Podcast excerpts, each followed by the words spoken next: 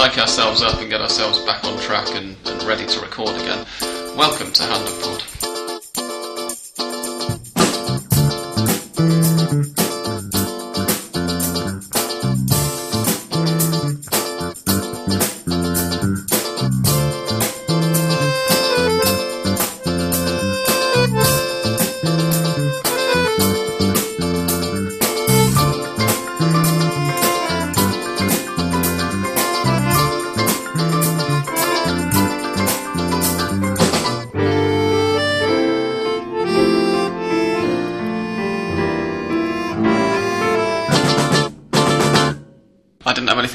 Say at the start of this episode. I'm, I'm very sorry. It's been, what, nearly two weeks since we last recorded, so I'm a little bit out of practice with this whole anchoring business. We are, I think. Uh, we are indeed. We're here in Australian Dan's bachelor pad, as we, we are more often than not, really, now, with Australian Dan himself Hello, good evening. and with English Dan. Good evening, hello. Sebastian Garcia for not the first time this season. Um, in fact, it's for the third time this season. Every. Is unable to make it. He's he has yet to appear on Hand of Pod in uh, during the 2012 Clausura. Um, but we've replaced him with a younger, better-looking, uh, more intelligent model. Who, for some reason, seems to see all of these nice things that I say about him as bullying, always though I can't think why. Um, say hello to Hand of Pod's favourite guest, Joel Richards. I'm flattered, hello. Um, I'm just we've- thinking we shouldn't have go got on. Seba to come in for the summer series because it's like playing a tournament over summer, and now he's, he's Yeah, kind of he's injured and unfit for the- unavailable for the, The opening new of the season. No, that's, Should have given him his summer break that he, Yeah. he so covered. he's, he's clearly hurt his vocal cords or something and is unable to talk. Um, Yeah. But yeah, no, you're quite right. And, and in fact, wait, can, is this the third time you've been on with us now, Joel? And on no occasion have you and Seb have recorded together. Still, No, exactly. Feeding the, the theory that there's, there's we're actually the same person. But, uh, yes, no, no, no. You're right. I haven't coincided with him yet, but uh, one day, one day I live in hope. yeah, and we're, we're sure it'll happen at some point. We'll, we'll try and make it happen by the end of the Clausura 2014. Um, there's quite a lot to get through because it is two weeks since we last recorded, and also because we couldn't record in the first half of this week. Argentina played yesterday, so shall we start off with the one thing everybody will actually know about that's listening to this and um, discuss Lionel Messi's hat trick, or was there anything that caught your eye more in that match, gentlemen? I was quite impressed with how that centre back pairing of Garay and Fernandez did actually. Obviously, you know, Messi took all the headlines as he would have done even if he kind of blew his nose, but he actually scored a hat trick, his first ever hat trick in international football, which, you know, good for him. But I think, yeah, Sabella, from what he was saying after the game, he was quite encouraged with how, especially those two in the middle did. And I think he's got a reason to, especially in the first half, they looked very solid. And in the second half, Switzerland pushed on a bit more, and there was a couple of shakes. But it's a new pairing, but I think it could be one one to watch. Definitely going into the World Cup two years if if they get settled together. I think it could be a promising partnership. Yeah, I, I, they weren't obviously tested very much, but I think what we learned, the, the, the worries more were out wide in defence, really. I mean, Pablo Zabaleta, we know, is much better at right back than, than he played at left back the other night. Um, Hugo Campagnaro was handed his debut at the age of 31.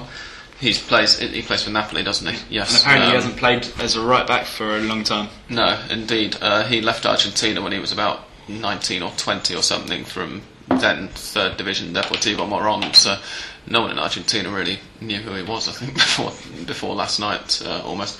Um, he's not going to play again as a right back for Argentina, at least you'd suspect. I'd, I'd like to see him maybe given a chance in the centre, but but I'd agree with what you said about the partnership. They look more just aware of e- where each other were on the pitch. It's a start. Like we're taking baby steps, and that was that was one. Well, of. Sabella said that the main thing he wanted to take from this game was to he wants to establish a, a solid kind of back four that he's going to basically stick with, and, and that's a really good start because they're both young players.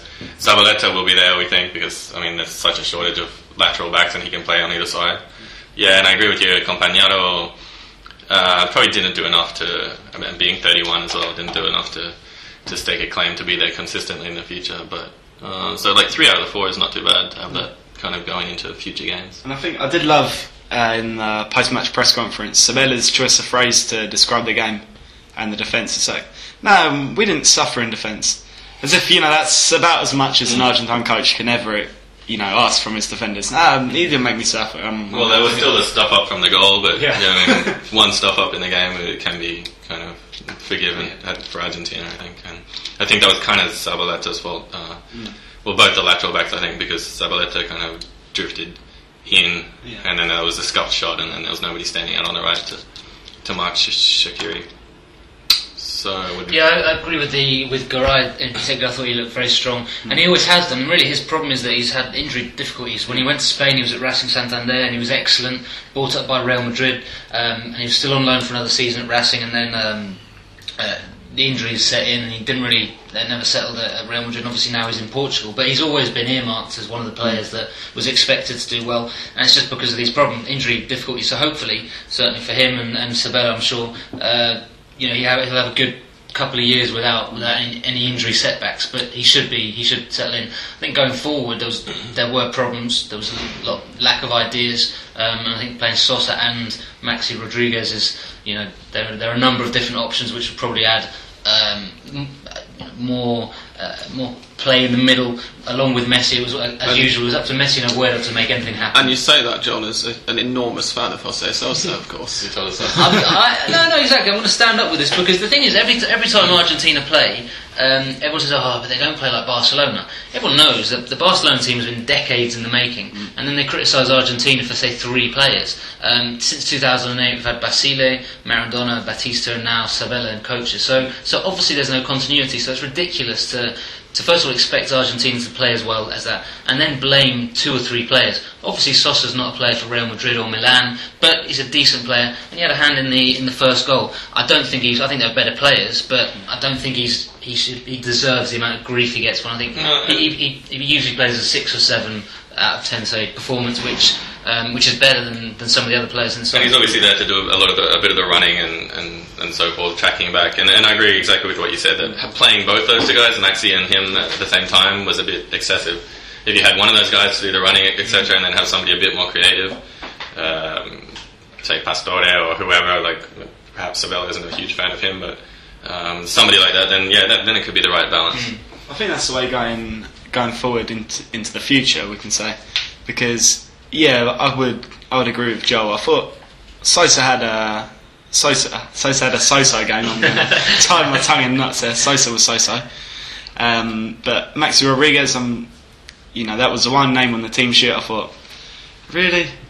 Um, it seemed like a step back. It seemed like you know going back to 2010, someone that did have his moments in the past, but he wasn't there anymore. And And he was I think I was, I think I was right. Yeah, I think most of us would have agreed. You know, we weren't expecting much. circulate the ball quite well, and Yeah. uh, they're, they're decent at what they do. But yeah, you just need a little bit more. I think of a creative. Yeah. It just seemed for too much. I mean, and I'll say that I did like seeing Messi and Aguero up front together. That you know, it's a very exciting partnership when they when they got space and they were able to kind of work between each other. It was pretty sensational And yesterday. The first goal was if Messi had scored that for Barcelona, everyone was saying, "Oh, it's an amazing goal." It was a beautiful. And it was, Yeah. it was fantastic, yeah. But everyone was saying that, that Argentina were playing very poorly, and, and actually, well, Yeah. he, he scored an identical goal. It was Messi scored very Barcelona. Twenty of those goals for Barcelona. You know, the one-two just on the edge of the box. He gets the turn pass and then you know, slots it in from, from the edge of the box. Yeah. He scores loads of those. So um, sure, but uh, Argentina didn't play particularly well, but.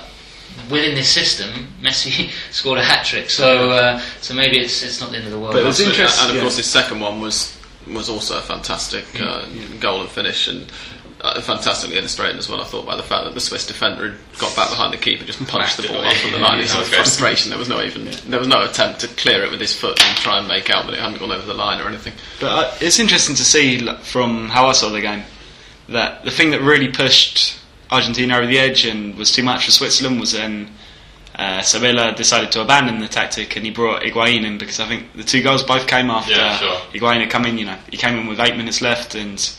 I think I don't think he had a, too much of a hand in the second, but he was the one who got fouled for the for the penalty. So No, I think that yeah, I think the issue for Sabella is he's got to find out how to kind of marry this idea of having these three fantastic forwards, Aguero, Messi, and Higuain, who are probably three of the top ten in the world easily, and having those three in the team with the attacking potential it gives you, with kind of keeping the stability and the strength down the back. That's going to be the the real dilemma, I think. If you can have both, then perfect. But it's got to choose. I was just going to ask if, if all, all you guys think it's better to have that that, that trident, the Higgy Smalls trident up front, as I like to call it, uh, or, or play with play with two as they, as they did yesterday. Because he could have done without the. that is written down in Dan's notes. We should. yeah, he, all of these been jokes are way- pre-written for him by the rest of us. no, I just I just put it in an article today, so it wasn't off right now.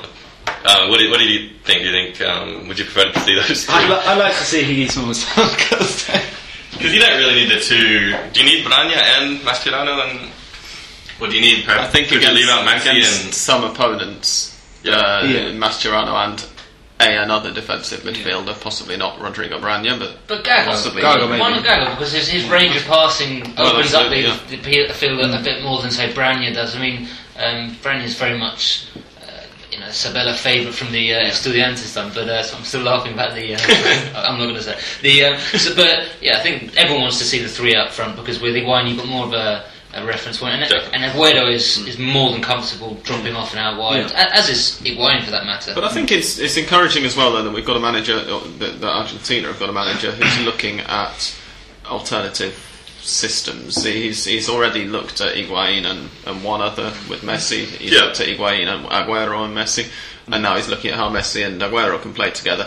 And he's he's only got a few friendlies to do it in. and as yeah, well. and these are exactly the sort of games that we should be doing that, right? Precisely, and, and if you're going to do it against anybody in a friendly, which especially with the Argentine press who want him to go out and win in style every single bloody time, and if they don't, they want him sacked in the morning. Um, so there is pressure even in friendly matches from from his point of view. Um, if he's going to do it against anybody, then without any disrespect to Sweden, because some of the Argentine press Or are calling Switzerland. it. Or Switzerland, Sorry, really, Switzerland. really did just did. that was a lot. normally, normally I get them mixed up in Spanish, but I've never done it in English before. Because some of the Argentine press were calling Switzerland a weak team, which is which is rubbish. But you know they, they're not on Argentina's level, or at least on the on the level that Argentina aspire to be. You may as well do it against those sides rather than wait for a friendly against Brazil. Um, Yeah. Or Germany or somebody, and then try. Okay, well, what happens if we experiment a bit with the forward line here? Because that's less likely to come off well for him. Let's say. Um, and of course, their next match is, is competitive, and it's it's only it, the, the next one is the one they've only got one uh, qualifier, I believe, in, in the group. They They- play Ecuador those is- is the in. June. In June, Yeah. yeah. Yeah, but then they don't have a second. It's not a two two header double header for Argentina. I don't think the next round of the World Cup. Um, because there's always one South American nation is having to sit out because Okay. the fact Brazil aren't, aren't involved. Uh, so yeah, you think Was there there was a question about there was, yeah, which I was. I was about to say, um, and it was to do with oh god, where's it gone? It was I'm trying to find the person's name because I can actually remember the question, but I want to give them their full uh, credit. Oh, here we are. DP Gallagher on Twitter says, "Is yesterday's Argentina midfield really good enough going forward?" Um, which I thought was an, uh, an interesting question, not least for the because Twitter only allows you a certain number of characters, as everybody knows.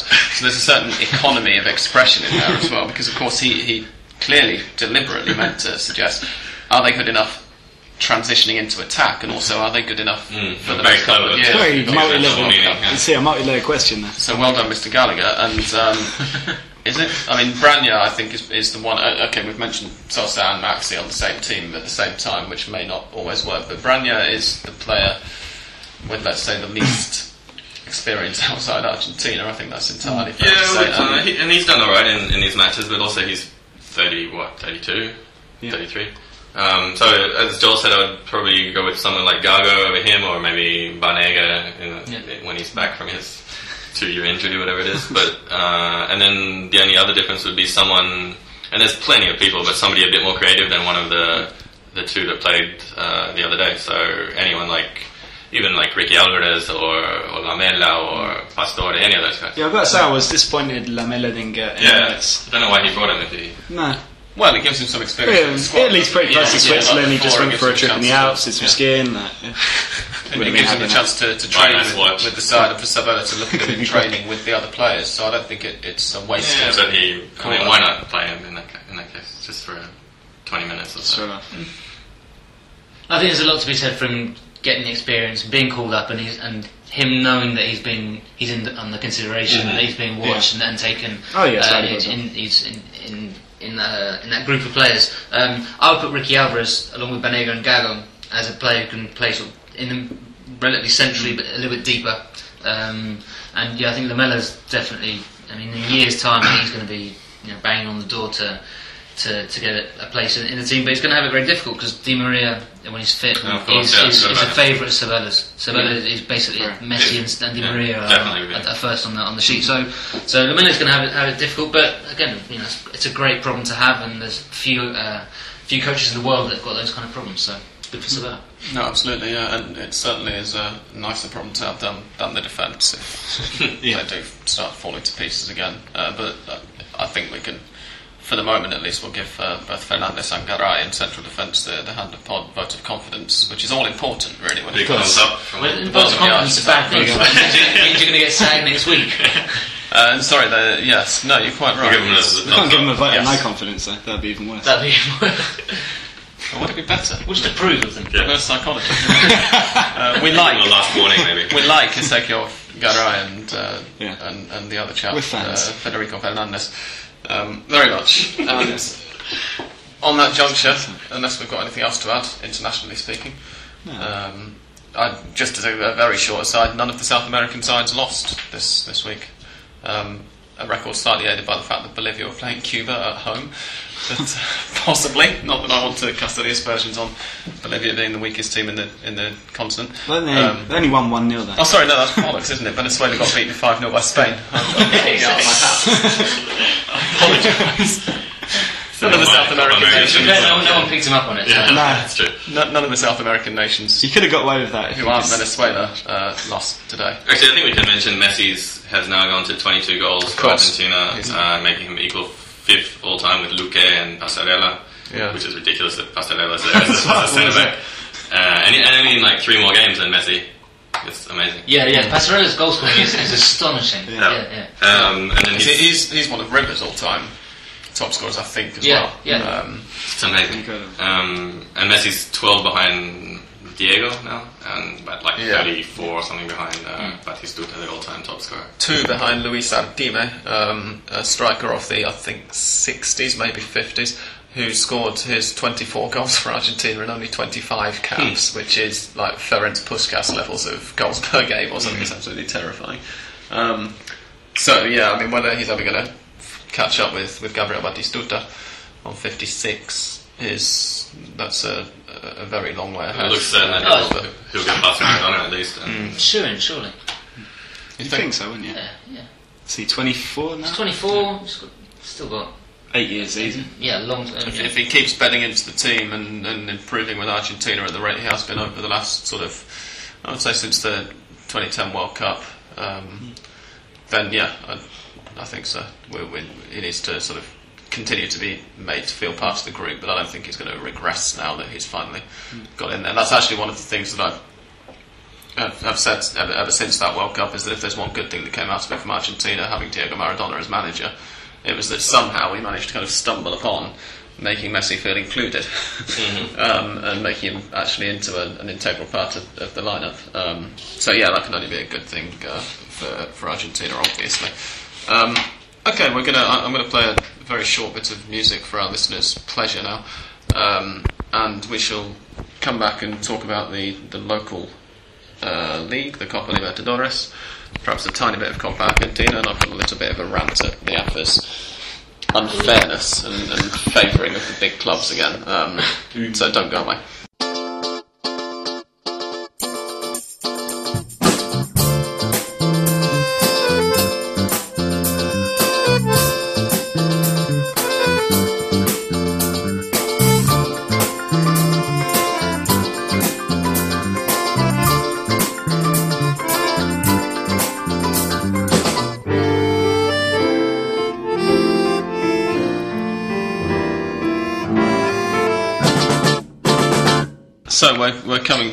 And uh, it's time to start talking about the local league, and in particular, um, the absolutely searing form of both of the Avellaneda sides. It's a golden era for football in that part of Buenos Aires, isn't it? English Out of a total of 18 points, how many do they have at the moment? Out of a total of 18 points so far in the six, six games they've contested in the 2012 Clausura, the two Yes. other Schneider clubs have picked up a grand total of one point, which was Racing's nil-nil draw against Tigre.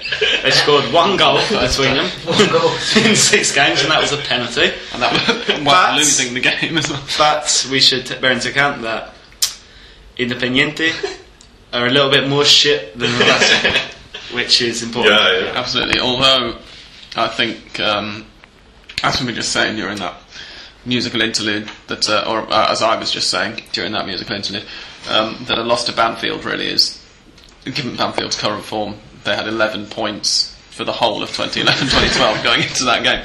Um, quite astonishingly crap. It was fairly astounding. It was a last-minute winner, wasn't it? It was the last minute yeah, winner, yeah. Basically, that game was it was just fairly bizarre. It started off so well, kind of. I'd just managed to get into the stands, and we'd already had a penalty, as I was still making my my way up. And So you didn't even see the goal, you didn't? no, I saw the goal. Like Okay. the penalty was given as we were kind of like smashing people out the way and staggering and God knows what. And then yeah, penalty was given, so we like rush up to the top to meet meet our little friends and celebrate. and yeah, so Teo Teo notched the penalty away very nicely, and thought, oh, you know, this is going to be great. Uh, Three 0 four 0 easy, you know. First minute goals against Banfield, but it got a collapse. Then Banfield got a penalty, and managed to equalise. And no, it just all went wrong. We uh, Racing even played with 11 against 10 for most of the game after Bustamante, I believe it was, who got sent off.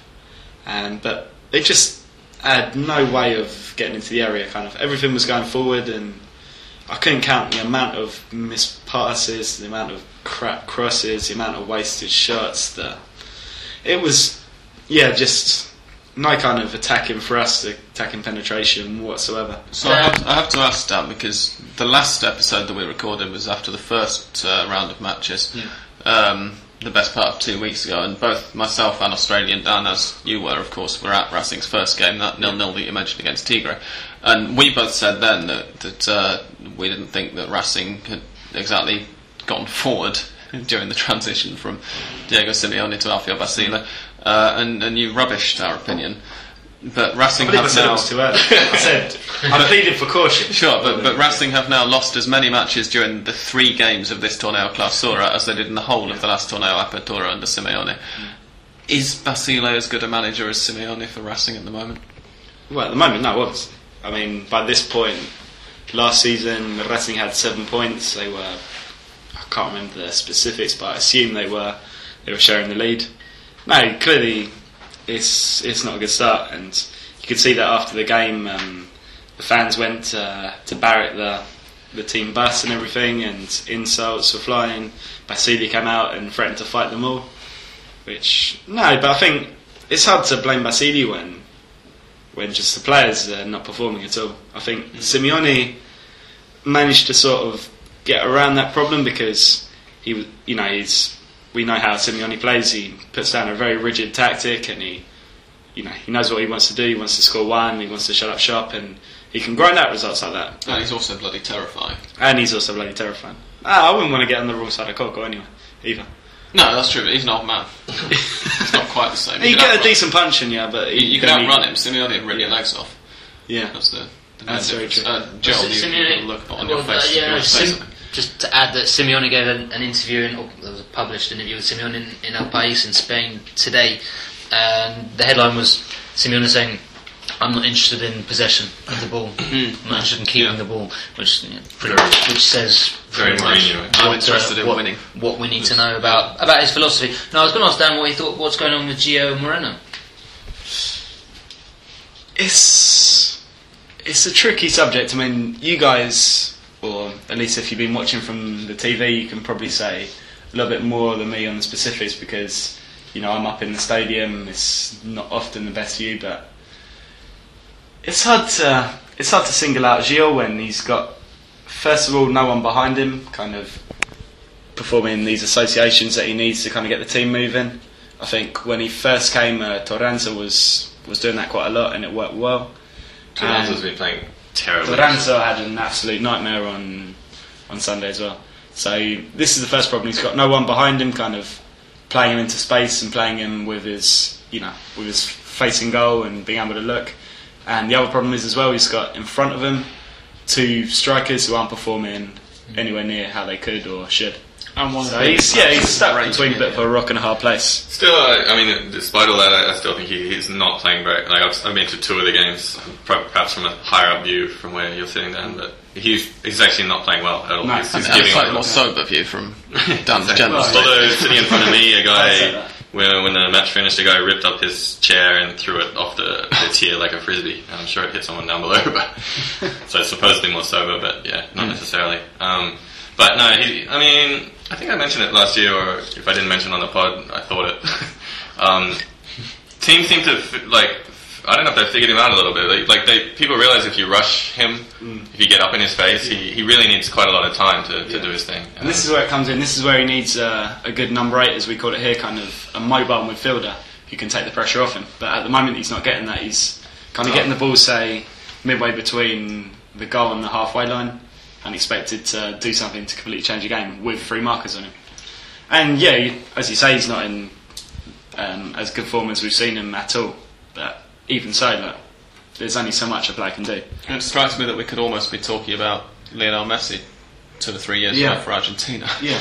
Um, it, it's a really similar kind of discussion. Um, Though I think the main, well, there's a, a few differences, but I think like Well, yeah, but I mean, those can work in a lot, points, a lot uh, less space, and, and whereas Gio really does need a lot of time, a lot of space to work. Mm. Um, anyway, The, the question as well that we, we've had one question relating uh, relating to Racing from Ursus underscore Arctos fifty nine on Twitter.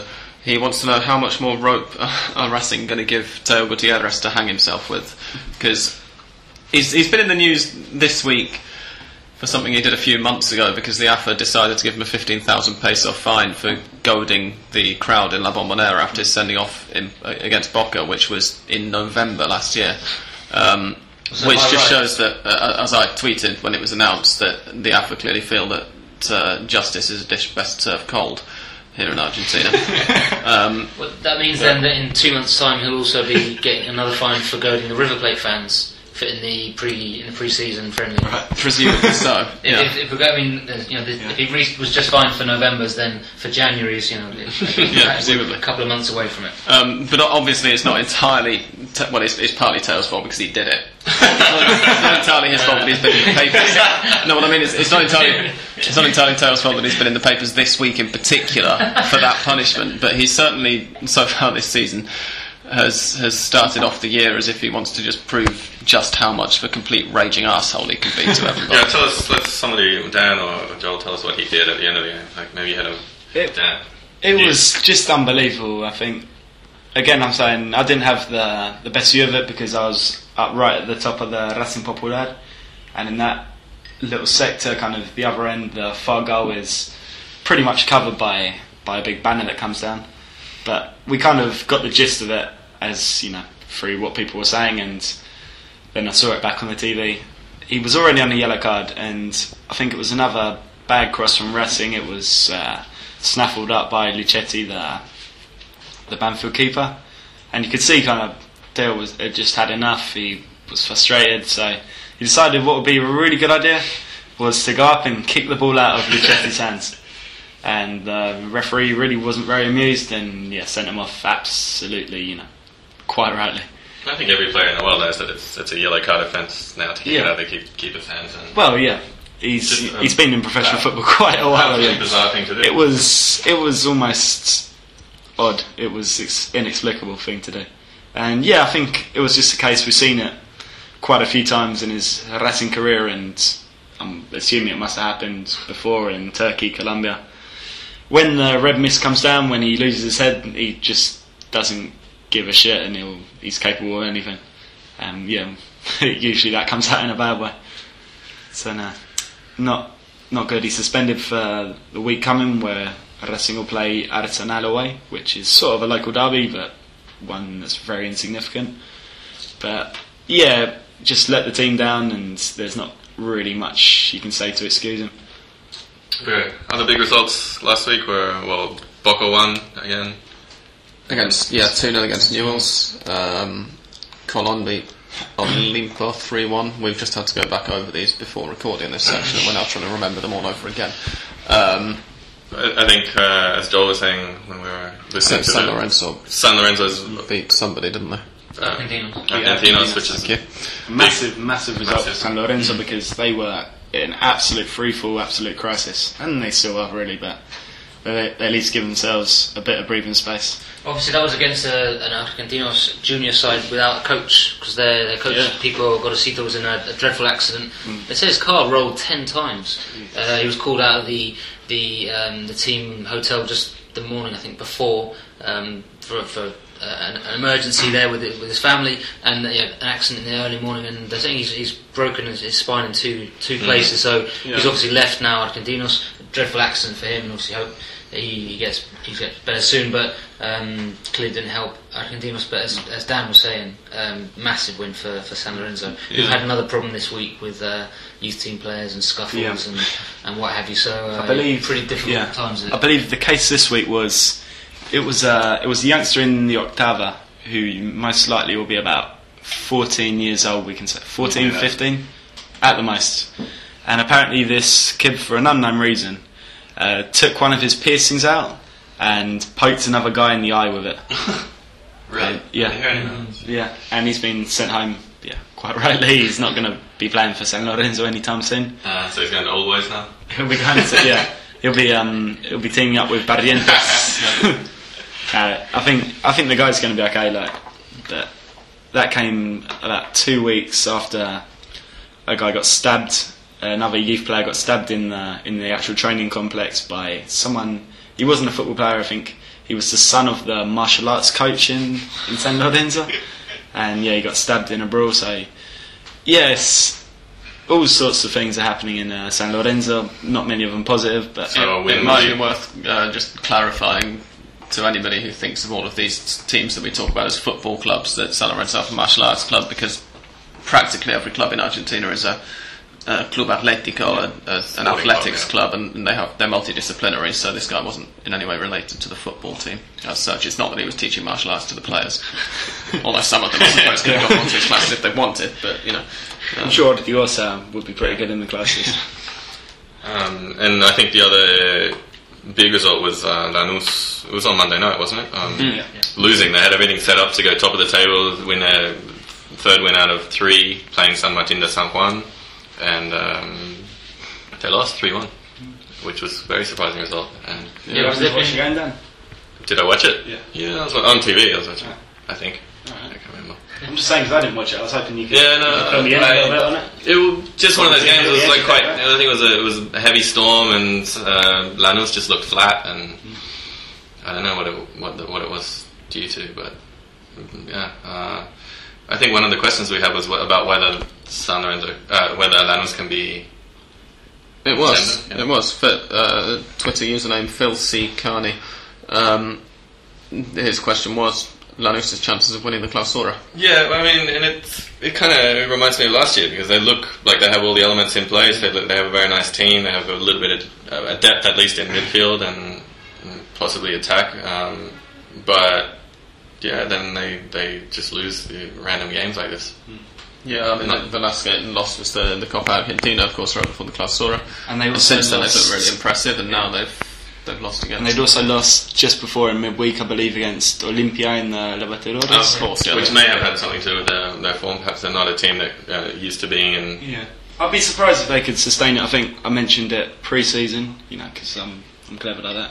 Uh, a squad that small would struggle to, to play across two tournaments. Yeah, I mean, we, we all, I think, it's right to say that all of us here No, I like think I need to Lanús as, as a team. Um, Yeah, but, yeah. Well, you guys were adamant when they're actually could gonna do it. have- I was like, no, no, no.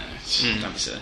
No, whether they're actually going to have the, the staying power to, to last the distance is, is another matter. Well, But, but it seems Lanús I mean, they're, they're, they've got a very difficult um, task to stay in the Copa Libertadores. Yeah, it might be- might so, be a good won't, thing, so if they don't go past the group stage, then then that, that clears it. They've got some Yeah. brilliant players in terms of squads. They've got definitely one of the most uh, attacking, I'd say, Yeah. uh, squads around. So they started very well. It was, I didn't see the game against. Uh, uh, San Martin, but they uh, it was obviously a surprise because they'd started really strongly, and uh, there's you know there's a couple of players like Nader and Valeri, obviously who's who are still really exciting. And they've got someone like Camoranesi and, and Pizarro. Then his move didn't Pavone deserves a shout as well because he's playing really, really Yeah. well. This team Yes. does. Then they got Carranza, Regueiro. Yeah, yeah, no, exactly. So, you know, exactly. So, so if they don't carry on in the Libertadores, which would be a shame for them, obviously, but if they don't, then I would expect them to um, to Pick up in the league. Yeah, exactly. To be to Well, play yeah, quite a big if they stay in, the in touch in the league and then happen to get knocked out after the group stage of the Libertadores, yeah, they could still be a, a threat for the league. The um, the other big result that I've just remembered uh, was, which was particularly important, giving San Lorenzo's win um, last weekend, was that Tigre beat Godoy Cruz two 0 away. Which, given that Godoy Cruz had started fairly well, and we all know that Godoy Cruz are a good team, says something about how determined Tigre are and how capable they might possibly be of one of the questions that another question from Ed Mallion. Um, I'm not sure why he's asked it because it's something we've discussed. I think on every episode we've recorded during 2012. No Can more Tigre questions, no. survive? Um, if you do it again, Ed, then we're going to start blocking you on Twitter. Um, You could just not ask. but the they, question. yeah, I mean, No, whether, we whether, haven't. whether they can whether they can survive or not is um, I've said no. as we've said, I've it's not really I'd love it if they do, in their hands. yeah. But basically they're going to have to be right up there, first, second, or third in the league. And, yeah, and well, right now they are, and Yeah, they they're are, giving it I a really mean, bloody good try. That's If they the- can keep it up, uh, fantastic. I'll be, I'll be going to all their games if they can do it. But uh, I, I think no, still. I don't know. What do you think, Charlie? You. Yeah, no, they've, they've got so much ground to recover. But as you know, right now, then they are playing very good football. They're very well organised. They're, they're you know a good unit and what have you. So, so if they can maintain it, then. But yeah, it's a, it's a big ask, and especially if San Lorenzo get a couple of wins as well, um, who are obviously just ahead of them in the uh, in the averages, the three point year, three yearly averages. Um, but yeah, I mean, they've got they. I, I forget which season it was or under which coach it was when they did so poorly, but they had so much. 2009-10. Uh, They got 30, Just- just after 32 Kenya. points, I think it was. Yeah. So if they survive this season, then they're okay. Like, Yeah, they're start yeah. Oh yeah, yeah. They, they got 50 points last season, Yeah. so they'll be. And by on that same note, actually, for Banfield next season, they are Yeah. Banfield they're, and they're, Newell's, they're uh, down basically are because because the Falcioni year, They've got a championship winning 73 year, point season from 09-10, which is what's keeping them up. Last Yeah. year they got 40 odd, and so far this season they've got 14, which is Yeah, serious trouble. and they've just lost their coach, even though they, they got their first win in Yeah. you know how many games it was. Um, and the uh, the Da Silva's left and gone over to Peñarol to take over there. So um, yeah. It's a hell of a promotion for a struggling manager. Well, let's be fair, you had what? He's- Three games at Banfield? Mm. Well, yeah, he's, he's, in the space of two months, he's gone from Godoy Cruz to Banfield to Peñarol. yeah. Um, Well, he qualified Godoy Cruz for the Libertadores, Yeah. left him to go to Banfield, and now he's back in the Libertadores with Peñarol. So yeah, He's done alright. yes, good move for him. no, absolutely. Um, And I think, um, yeah, going back to Ed's question, like, I think what's really killed Tigre more than anything this year, apart from obviously their awful average coming into the season, was that the fact that you know we had what four newly promoted teams this year, and all of them have held their own. Yeah. Usually, you look at any other season, um, you can usually count on two of the promote the newly promoted teams occupying uh, the direct relegation spaces, but it just hasn't happened. We saw, as we just mentioned, San Martin won again. I think then they're out of the danger. Well, not out of danger, but they've got some space at the moment. Uh, Belgrano are right out there. Rafaela got a cushion. All boys who have the other just one year of uh, of average points, they won. Yeah, they- Union have done well. well, have done very well, yeah. So I think that's going to be the key for them. They, they have to know it's probably out of their own hands unless they have an outstanding season. They really need one of these promoted teams to run out of steam and, and start kind of hemorrhaging points. Otherwise, yeah, it's going to be tricky. yeah, I, I think it's the most likely one they are to catch is going to be San Lorenzo. Um, but if San Lorenzo can pick up the odd point here and there, even uh, as, as they did at the weekend unexpectedly, it's not looking good, too good for Tigre, unfortunately. Um, other questions that we've had on, on the domestic league. One from Justin Bryant, keepers underscore union on Twitter, uh, which I think is a good one. He wants to know which fixture during the Clausura looks most likely to end Boca's unbeaten run.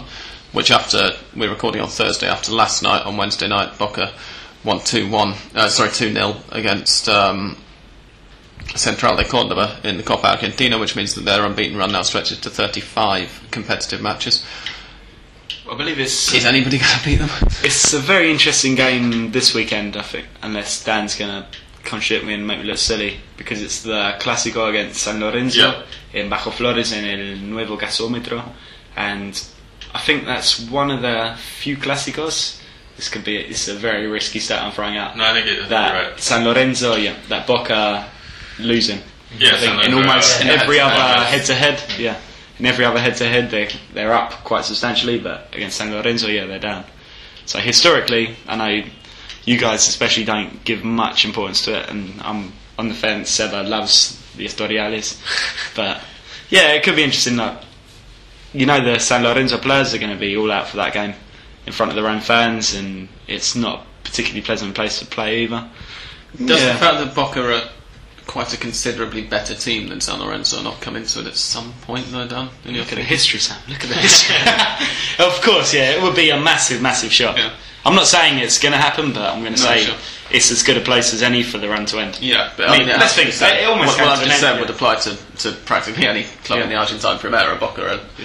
I mean, come on, it almost came to an end against Santa Marina de Tandil. It- mm. you know. Yeah, no, you're right. No, and, and I'm not sure when they play, say, Vélez or something, but you'd, you'd have to pick that as as the type of team that could beat them. Um, but you know, Argentinian league is so random. at That's, times. that's going to be late what- October, early May, because we went. It, it's the mirrors of the Ah, okay. Apertura, didn't we? And we went. We Mm. went to that in what was it? Late. Sorry, late late April, early May, because we went to it in October, I think. But I think you know, stuff can happen. They can lose against anyone. I think. So Mm. Yeah, I wonder if it maybe will come in the Libertadores. Obviously, after San Yeah. Lorenzo, they've got Fluminense. They're home this, for this this fixture and this next fixture, but um, perhaps it will come there. Um, but the other thing is that Boca have got a really big squad. Um, you know, obviously, there's. I think in a moment we'll speak about the Colazo Silva business, but Switcheroo. debacle. but but, um, but they've got a great squad. They've got a good mixture of you know, experienced players and, and a lot of youth team players coming through. So um, they can cope with the amount of games they've got at the moment, which may be a reason why why they, they should go on. And uh, there's no reason why they shouldn't continue this, this form because it's not as if they've got great uh, form and, and level of football that they're playing to, to drop. They're, they're just getting the results. That's pragmatic football. So. Uh, and as I said, they've got the squad to, to rotate enough. Yeah, and it doesn't even seem to matter that some of those squad are in semi-open revolt against the manager. They're, they're still Yeah, unbeatable, exactly, even yeah. then. Because you know, if you don't concede goals, then you don't lose matches. It's as simple as that. Um, Should we mention how they did on the weekend, or should we just let our I think readers we did. assume they win? we? yeah, they, they beat Newell's 2 0. Um, it has to be said, an improving Newell's team as well. Uh, they didn't look very much No. good at all during the Apertura, but they've they've changed managers now. The new guy We've dubbed is them our Mighty Ducks team for the year. yes. the, the new guy is, is Gerardo Lovable Martino. losers. They were nowhere, but now they've got you know a local coach who knows the ropes. He's come in and he's going to drag them losers up. It's made for TV. Um, the the new guy in question is Gerardo Martino, who who was named a few years ago, I think, by a Newell's fan poll as as their most loved ex player of all time, which is really saying something considering some of the players they've had.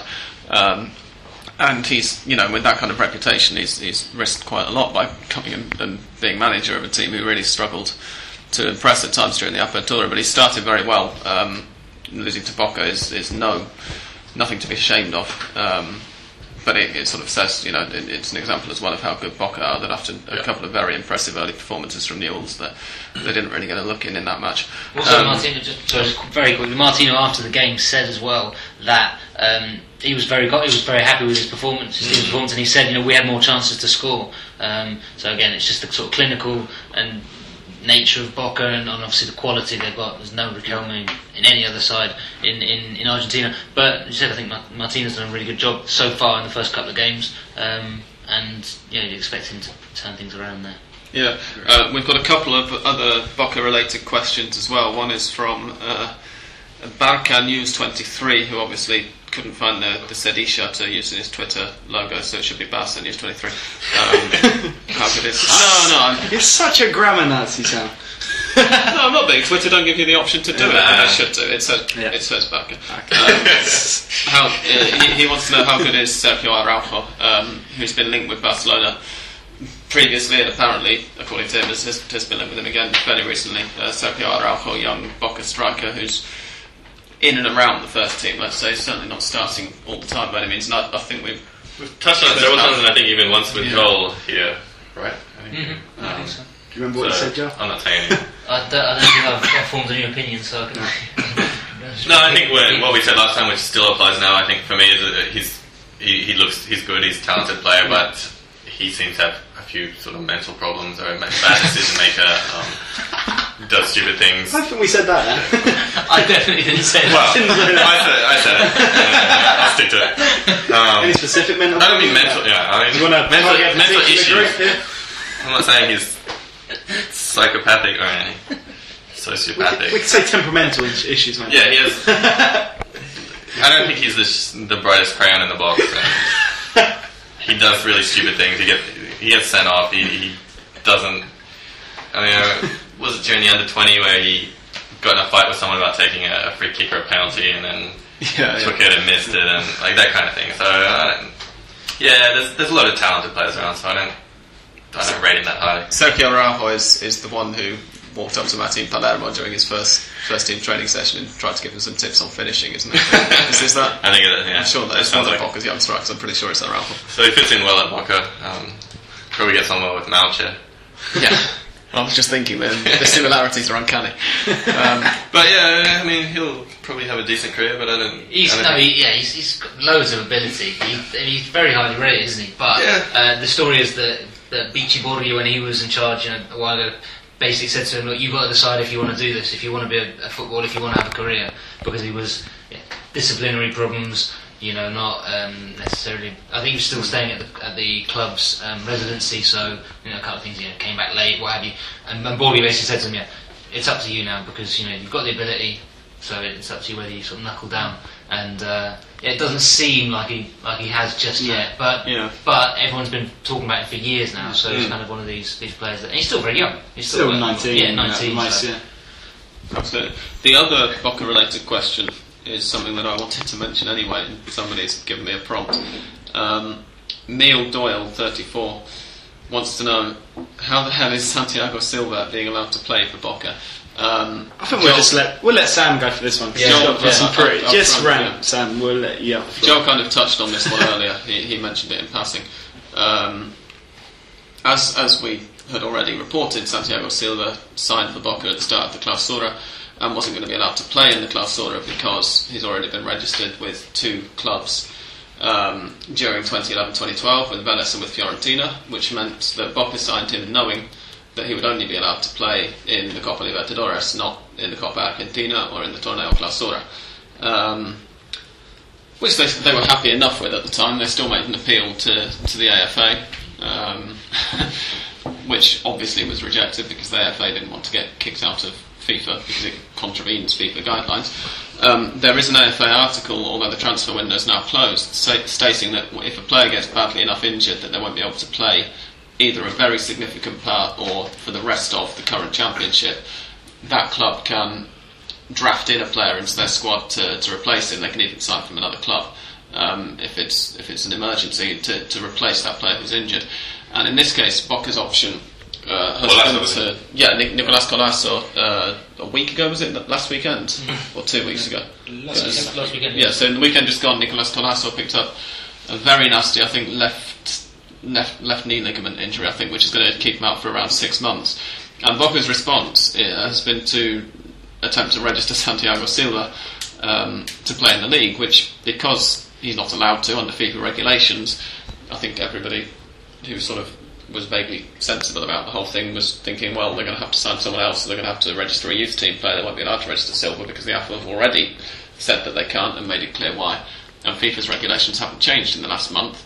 Um, the AFA have given it the okay, which I think is astonishing. And I, I, I can't imagine that it would have happened for any club other than Boca or River um, in Argentina. I don't know whether anybody, any of you think that they would have done the same thing if it was if it was or Um, Banfield. Veron was on, gave a fantastic interview the other day on TV, which went for about an hour and a half, and Yeah, he yeah. covered every topic, and he was just absolutely honest and brutal about everything, and very intelligent. But one of the topics he covered was this, and he sort of said, "Well, I didn't have any problem with Santiago Silva. I'm happy that he can play and do what he does best. Um, but this wouldn't have happened. It's not equal. Like this wouldn't have happened for for Tigre or somebody like that. Um, And it's and it's kind of interesting. I thought as well that they it, it, it was decided on a, on a vote of the, the First Division directors, they all voted about whether it was going to be allowed to happen or not. And the, the only two who voted against it were the directors of Vélez Sarsfield and All Boys, and we've talked about them before in, return, in regards to AFA voting. Yeah, a bit troublemakers, yeah. Yeah, they are. They're, they're the the two- line a bit more. Nice, nice. they're, they're You don't the two them Primera clubs who, who did not vote, who abstained in the voting for Julio Grondona's presidential um, election. Argentina obviously are going to be thrown out of FIFA because Grondona's a FIFA vice president.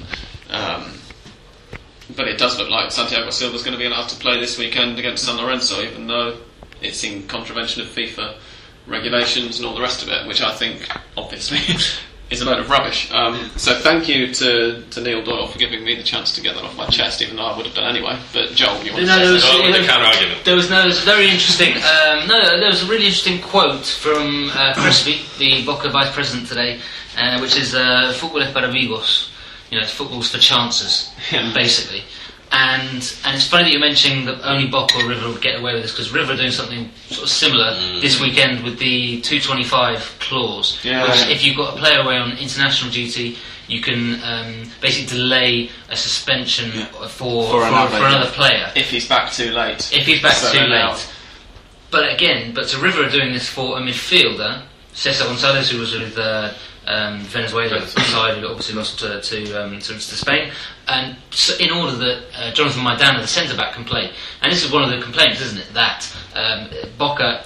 Uh, beyond the fact that it's Santiago Silva's third club that he's playing for, um, he's a centre forward and Colazo is a is a left midfielder. To be honest, that, that argument's difficult because you say, well, you know, tactically you No, move things around and, I and what didn't have you. play well Yeah, and him, one yeah. player who is a striker and go left, and what have you. But yeah, the, the point with this, uh, I think, with River and Boca, certainly stands. And, and I think it was interesting. The um, one of the board members on radio yesterday basically said that if certain people weren't in the room at AFA, then the vote wouldn't have gone through, but they were, so it did. hmm Yeah, very interesting.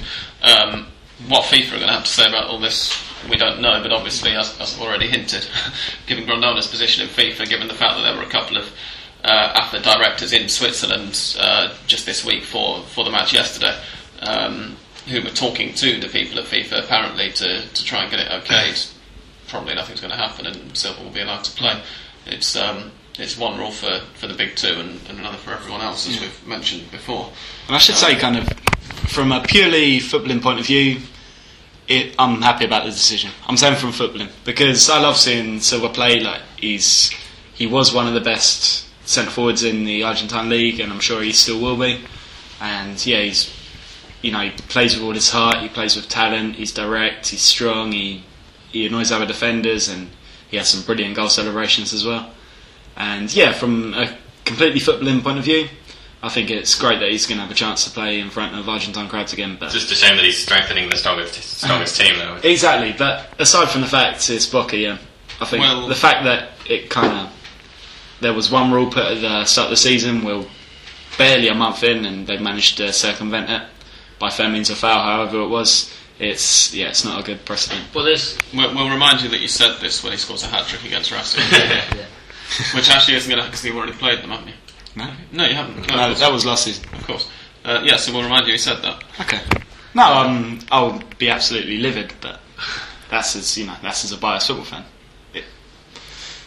There's an Argentine sports lawyer called Ariel Reck who writes about all these kind of things, and he was saying basically, um, obviously, lots of opinions about this, uh, purely motivated on either because you're a Boca fan, you want Silva to play, or because you're not, and so you don't want him to play against you. Um, he was merely pointing out that sure, these are all the, the rules and what have you, but um, the AFA rule is, is up until match day six, and he said it's a completely unprecedented situation. So then it then it is up to AFA to decide how to go forward. I think that is the point. And- There's no precedent for this. There is no precedent. Obviously, it sets one, um, but and it goes always goes back to the same old thing though that, that the clubs all voted for it. There were Yeah. two two clubs said no, three abstentions, and everyone else said yes. Well, also That's it. back to So- if it had so- been like San Martin de San Juan would have happened, no. I don't think Sure, so. sure, Yeah. but, But that's it. If Everyone the clubs- complains. yeah, like, if well, the you clubs are voted gonna for it, along, so yeah. No, but it's not so. If, if it's also for me, it, it's not so much what the AFA rules are and whatever. It's, it's that FIFA have regulations which are supposed to apply to the whole planet. Yeah. Uh, and obviously, I'm not suggesting for a second that I think the people at FIFA are fine, upstanding citizens of the world. We're all uh, aware of various unproven allegations. I should mention, in case Hand of Pod's lawyers are listening to this, we don't have any. Um, but you know, if, if they're going to have these these regulations there, then to, to particularly to start off abiding by them and then to just chuck them out, you know, it, might fit in with AFA's regulations or it might not, but it's in direct opposition to, to what FIFA's rulebook says, um, unless they have changed that regulation in the last month, and nobody's told me. Well, that goes. In that case, it goes back to the initial uh, signing of Santiago Silva and initially being uh, able to play the Copa Libertadores. Yeah, I think that's what That's, that's the first thing yeah. because because he's already played for two clubs. I thought that was a bit odd So, so that well, yeah. otherwise this situation wouldn't exist. This Yeah. this situation about him being able to play in the league, he's already been allowed to play in the Libertadores. So so that's the issue really. Like this this hmm. latest development is an But extension then that of was it. that was something that came up with Javier Mascherano when he signed for Liverpool because he played a, Euro, a, a UEFA Cup, sorry, now the Europa League qualifier for West Ham at the start of the season, and then Liverpool signed him wanted to play him in the Champions League. So FIFA decided that you could play in up to two continental competitions in one season. He obviously played for Vélez in the Sudamericana, but he wasn't playing in Europe for Fiorentina. Um, so I think that's why he was allowed to play in the Libertadores. I, that's an assumption rather than anything that I've been informed As of. As far as I know, it was because he was allowed to play in the Libertadores, Libertadores because that works on a different calendar. The same as if he'd Uh-huh. if he'd gone to a Brazilian club, he would have been fun to play as well because their new yeah. season starts in 2012. Oh, 2012. interesting. Okay. Because the season actually started in 2012 for the Copa, he was fine. It was uh, Right. Yeah, Sure. that's how I understood it anyway. Okay. Very good. So, but again, as Joel said, they kind of had the loophole there. It's, they exploited it, and what that did was basically quell all of the the unease with a lot of the other clubs, thinking, ah, they can't do this. You know, he's already played for two.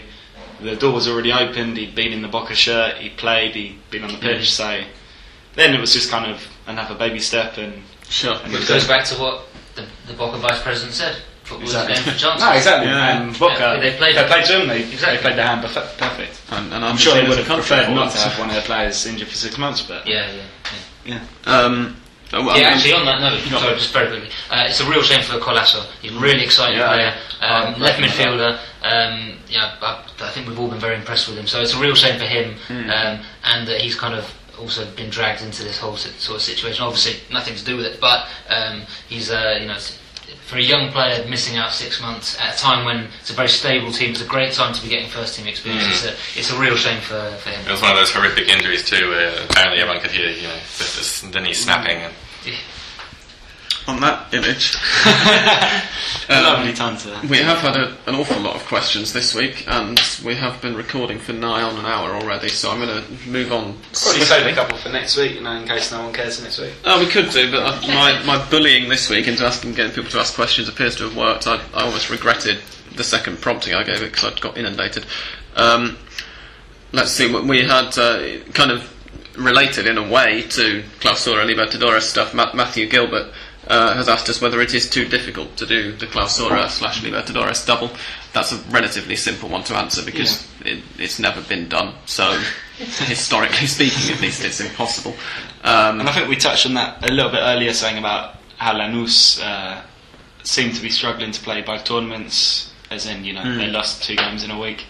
Yeah, but it is it is really hard. I mean, I remember there have been previous recent seasons when Boca had that really good team around a decade ago. Um, they were dominating the Libertadores and, and they couldn't win a Clausura. Uh, likewise with Vélez a couple of was it one year ago? Yeah, it was one year ago. They got to the They semi-final got to the of- semi-finals, yeah. of the Libertadores. They That won was, the Clausura, yeah. and that really looked like they were possibly finally going to be able to do it, or at least get in the final and give themselves a chance. They were a missed penalty away from Santiago Silva, yeah. Yeah, Santiago Silva, funny enough. Yeah. Maybe Boca don't even want him. Like. Um, yeah, I mean, some very, very, very good sides have, have done it, have failed to do it in the past. So um, the short answer to that one is going to have to be a short answer because we've we've got other questions still I to come. know what it's like in the rest yes. of the continent. I can't think of a Brazil team that's done it. Obviously, it's different for them. They play their Libertadores Yeah, they've got in June, and right. then The, the thing, the thing with Brazil as well is that if the Brazilian sides that win the Libertadores then tend to almost throw the league away Yeah. to rest players towards the end of the run-in so that they can be up to speed for the World Club Championship. Another Um. So it's an, it's another dynamic again that you're adding into the whole thing, the different calendars around the around the continent. Um, I'm struggling. I- LDU Quito didn't Quito, win the yeah. league the, the season that they won the Libertadores. Uh, that was won by, by Deportivo Quito that season. So nice. Santos finished about 11th. Yeah, yeah, 10th or 11th. Yeah. Yeah. Well, Year before talking Inter about were about sixth or seventh, I think. Yeah, Mm. I think I can't. I'm sure it's happened before in in the good old days, but in yeah, in recent memory, I can't think of a of a case. No, absolutely. And um, the well, okay, Libertadores Dark Horses. We're, we're an Argentine-only podcast, but from the early couple of rounds of the Libertadores, anybody really impressed you who you wouldn't necessarily have expected to impress I've you boys? really This another one from yeah. Barca News 23. I've really enjoyed watching um, Atletico Nacional. Mm. At least we can see some, you know, relationship to Gio there. That they, yeah, they've played twice. I think they started with a very impressive uh, 2 0 victory against Universidad de Chile, who uh, who obviously had that brilliant season um, in 2011, won both national titles, uh, Sudamericana, and they've just, yeah, they've got a lot of quality in their team, including um, Christian Tula, which some people might know was the Arsenal de Sarandí defender, and he's yeah stepped up and he looks alright. Yeah, but Ex. San Did he play for Independiente? San Lorenzo. San Lorenzo, River? Ferro. River? Ferro. Did he play for River? Yeah. Yeah, I thought so. Yeah. Didn't So, yeah. He's played everywhere. He's, He's pretty been around the defender. block, yeah. And they've got um, Dorlan Pabón as well, who's a Colombia starter now and fantastic, fantastic striker. I've dubbed him the new Tino Asprilla, but we don't High have to follow that. Yeah, high praise, but yeah, he's just a you know very mobile, very strong, rapid striker. And Macnelly Torres, who's the best named player in football. Oh, yeah. He was, Yeah, he was just- one of the stars of Cúcuta's team back in 2008 7, Yeah. uh, which got to the, the semi final Yeah. and then got knocked out by Boca. There you go. So yeah, that team, um, Nacional, are definitely one to watch. They destroyed Peñarol 4 0 in in Montevideo, which very very few teams do. That'll be my win.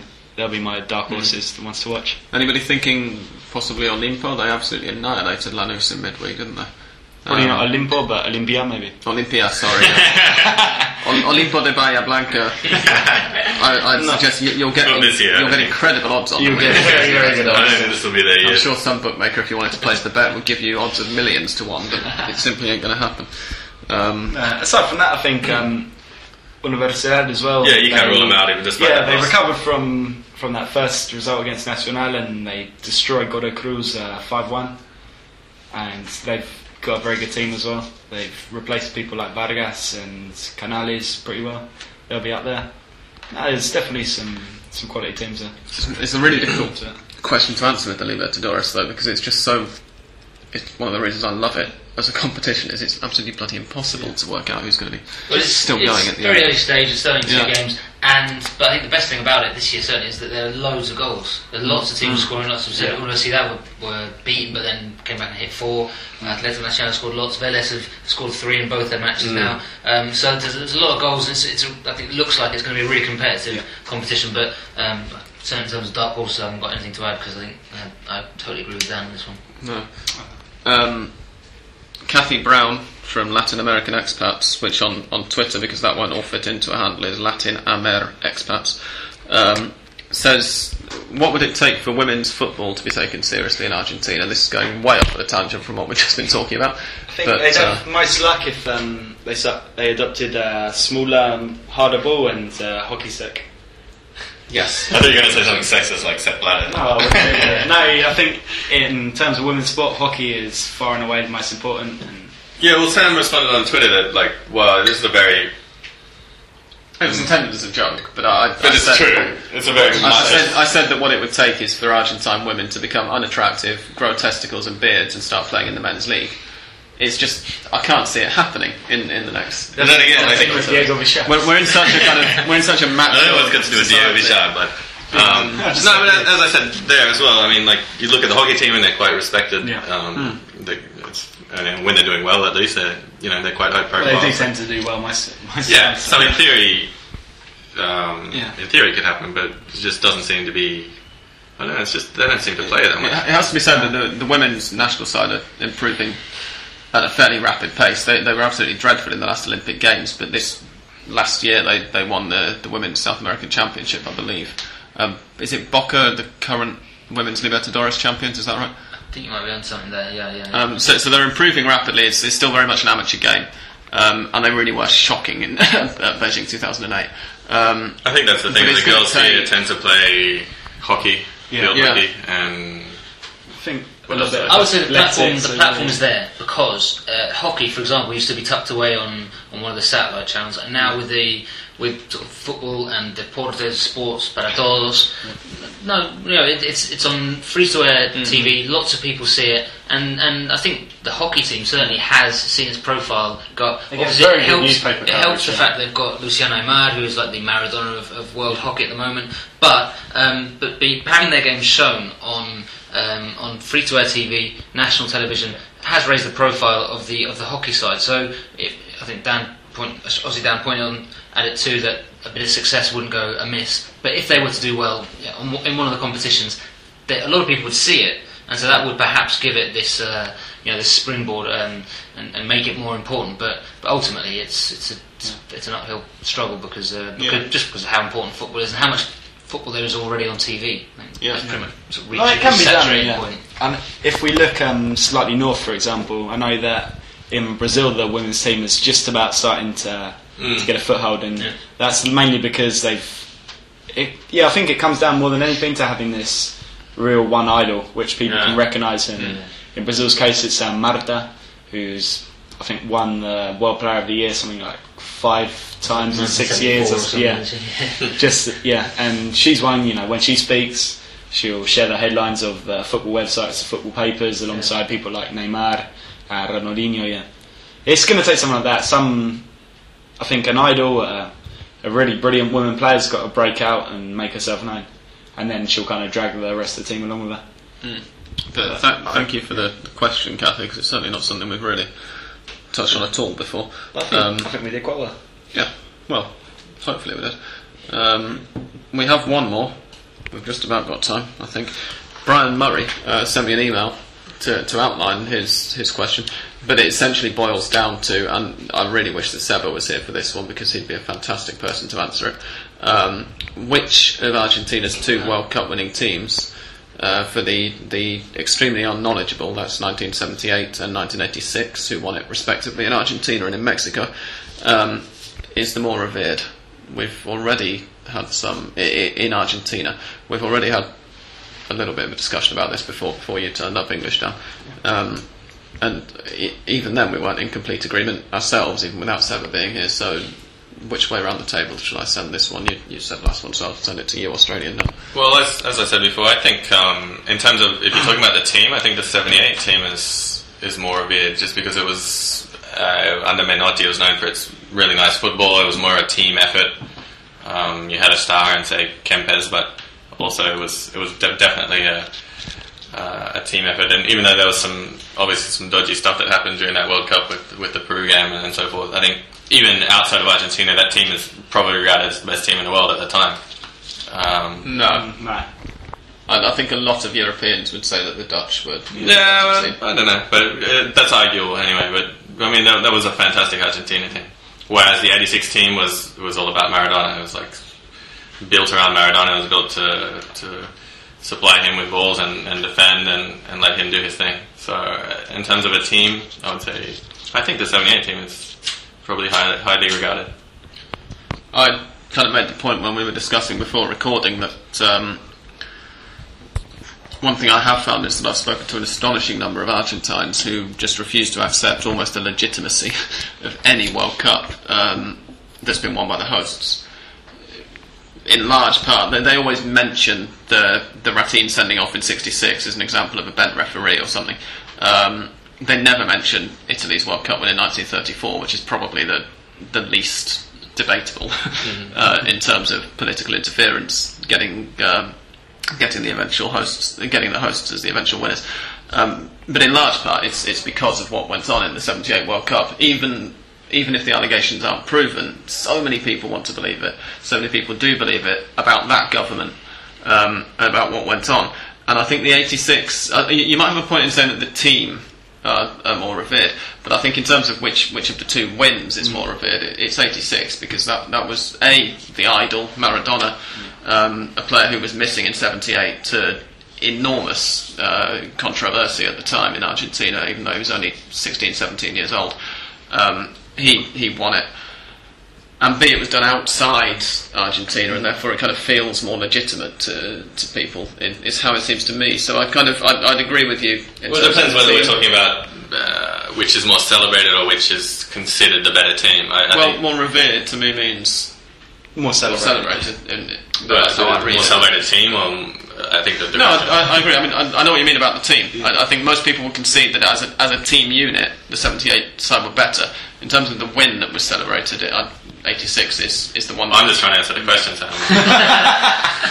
86, if you walk down Calle Florida, a couple of blocks from where we are, the, the main sort of tourist shopping drag, you see far more Argentina 86 shirts on sale than you do um, 78 ones. And, you know, obviously Maradona plays a huge part in that. They've all got the number 10 on their back.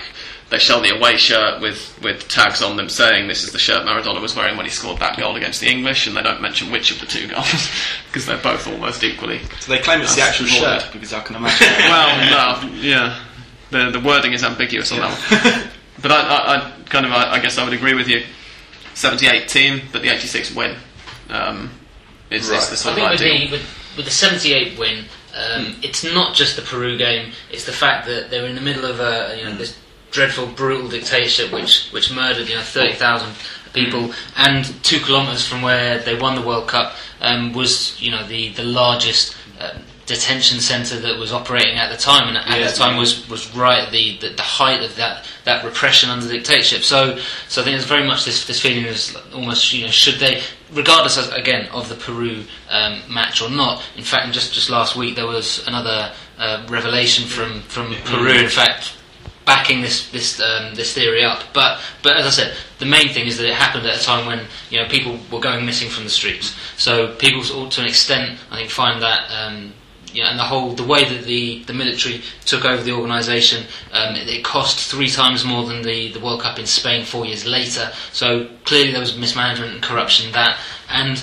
and then within that as well in '86, it's then when the country's now into democracy and it's after Yeah. the Falklands War. And so, you know, with that background, I think you're right. I think the '86 is kind of is bigger on the uh, sort of the larger in the, the public sort of imagination and in terms of importance. But but going back to the schools of, of football, I think the the '78 team is definitely far more what many Argentines would, would relate to uh, because it's much more la nuestra. You know, these were all players who were based here, with the exception of Kempes, and and very much more passing team. You know, more going back to the you know the fifties and what have you. And, and I, I think if I can butt in a second, I think not even necessarily La Nuestra, but it's just what people want to see. Because I know for a fact Yeah. that, that because I've, t- I've talked to him about it in the past, that Seba thinks La Nuestra is a load of bollocks. But he hates Bilardo almost as much as he hates anybody. Um, and, and would much prefer a Menottista in, in terms of the manager. So, yeah, I mean, it backs up what you're saying, really, but it's kind of an addition to it. It's not only La Nuestra, it's all of the, the other stuff about how Argentines want to see that. It's just play. completely different philosophy, and it's not um, you know putting um, uh, sleeping pills in a, in a water bottle and handing it to, to an opposition. You know, it's it's that kind of thing, and. Uh, so you know, but the, the two. It's funny how those two teams are so different. Um, I think clearly, if it had been the other way round, and the, the Yeah. kind of I think people- win had been in the '78 World Cup, no question about it whatsoever. I think it's very simple. I think the most common thing I hear is people say it's a shame that that 78 team was playing under these circumstances and they won under these circumstances. Yeah. Whereas if, if it hadn't been under these circumstances, they probably I mean, it would have at least been in the final anyway. Um, Although it has to be said as well, whilst we're mentioning this, just for the, the interests of uh, in the interests of uh, neutrality, as, as I might say if I was working for the BBC, um, that the 78 team knew how to look after themselves as well. That there, were, there was a lot of gamesmanship and whatnot, especially before Oh, yeah. the final in Holland and Oh, yeah. everything. We're not trying to suggest otherwise, but in terms of what they did when they had the ball, um, yes. Excellent. We've recorded for an awfully long time, and Mystic Dan hasn't even started on his predictions yet. So I'm going to now play his the theme tune that he fought so long and hard for during the opening uh, weeks of Hand of Pod, which has now been his for a little more than a year. And we'll be back in a minute, and he's going to tell us exactly what's going to happen at the weekend.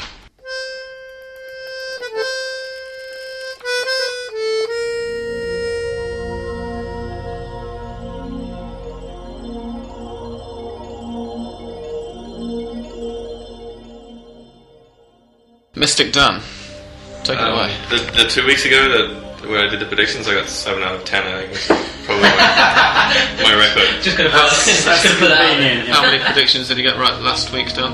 The fact that we didn't record an episode is no excuse. No. Well, I got ten out of ten. I didn't. Ah, right. We didn't do it. Interesting. You just didn't write them down.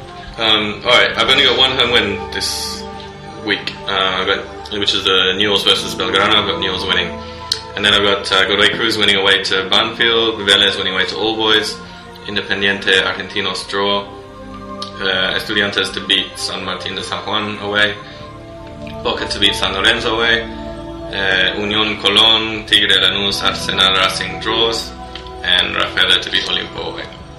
Since all boys were promoted a year and a half, a season and a half ago, um, they've played Vélez three times, and on each of those three occasions, the away team has won. Really? Yeah, all boys have got two wins, and Vélez have won one. Um, so you're fitting in with the pattern very well there.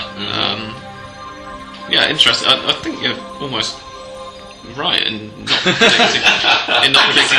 In not He's predicting almost too right. many He just home- needs the games to be played. no, I mean in, in not predicting too many home wins. I, I, Yeah. I can't see an awful lot there. Um, Newell's Belgrano is going to be one of the the closer ones without a doubt, and Tigre Lanús is going to be a really interesting game, especially the way that Tigre are going and given Lanús's results last weekend. Um, are you nervous about the Clásico, Dan, for Racing?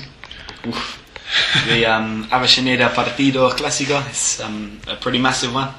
But no, I just hope that Racing can pull a win out from somewhere because it's getting a bit chronic at the moment. Um, but it's not going to be easy. I know Arsenal have got a very good team. I think last season in the Apertura it was a nil-nil draw. Actually, it was the first game I went to of the season after being in England for the opening stage of the season. So last season I missed two of Racing's what four wins in the Apertura. So I've seen Racing win probably three times in the last year.